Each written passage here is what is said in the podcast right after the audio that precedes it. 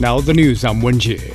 China has become the world's largest auto exporter in 2023, exporting over 4.9 million vehicles. The Ministry of Industry and Information Technology says the country's export of automobiles rose about 58% year on year last year. In 2023, China's automobile production and sales both exceeded 30 million units, hitting a record high. The ministry also outlined seven major tasks for the coming year. It vowed to promote the high quality development and large scale application of industrial internet. Chinese Foreign Minister Wang Yi has met with his counterpart from Cote d'Ivoire in Abidjan. Kacou Houadja Leon Adom said Cote d'Ivoire adheres to the One China principle and supports China in defending its legitimate rights and interests in the South China Sea. He said his country is willing to continue developing dynamic relations with China. Wang Yi said China is willing to work with Cote d'Ivoire to advance cooperation in various fields. Cote d'Ivoire is the last leg of Wang Yi's New Year trip to Africa. He also visited Egypt, Tunisia, and Togo. North Korea says it has conducted a test of an underwater nuclear weapon system in the waters of its east coast. The Korean Central News Agency reported that the test was a response to joint military drills by South Korea, the U.S., and Japan. UN Secretary General Antonio Guterres has expressed deep concern over the recent exchange of military strikes between Iran and Pakistan. Spokesman Stefan Dujarric said Guterres urged both countries to exercise maximum restraint to avoid a further escalation of tensions.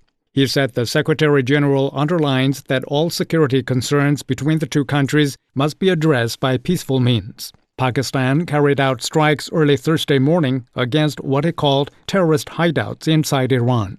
The Pakistani strike followed Iranian attacks on what Tehran called terrorist bases in Pakistan's Balochistan province on Tuesday.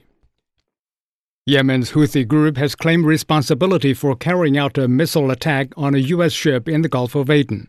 This came after the United States had conducted another round of strikes against Houthi targets in Yemen.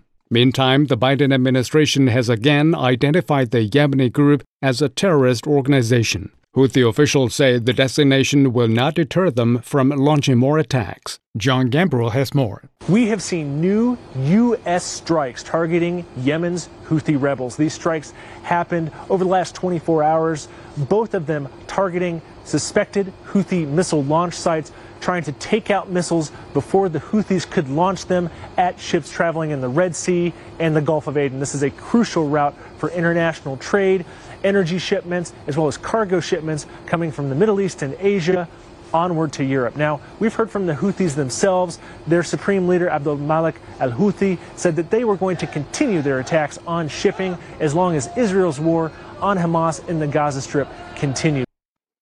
The U.S. Justice Department has released a review into the May 2022 primary school shooting in Uvalde, Texas. The shooting left 19 kids and two teachers dead. The review blamed cascading failures of leadership in law enforcement response to the tragedy. Benji Heyer has more. Many of the horrific and devastating details of that day were already known, but the nearly 600 pages now published, almost two years on from the tragedy, provide the fullest account yet of one of the worst school shootings in the nation's history and the botched police reaction. Leadership in law enforcement is absolutely critical, especially in moments of dire challenge, this report reads. This leadership was absent for too long. The review, consisting of 200 interviews and around 13,000 pieces of evidence, was offered to families of the victims on Wednesday evening. The U.S. House of Representatives has approved a stopgap bill to fund the federal government through early March and avert a partial government shutdown. It has sent the bill to President Joe Biden for final approval. Earlier on Thursday, the Senate had easily passed the bill with a 77 to 18 vote ahead of the weekend deadline. It's the third stopgap funding measure this Congress has approved, first in September and again in November. And that's the news. I'm Wenjie.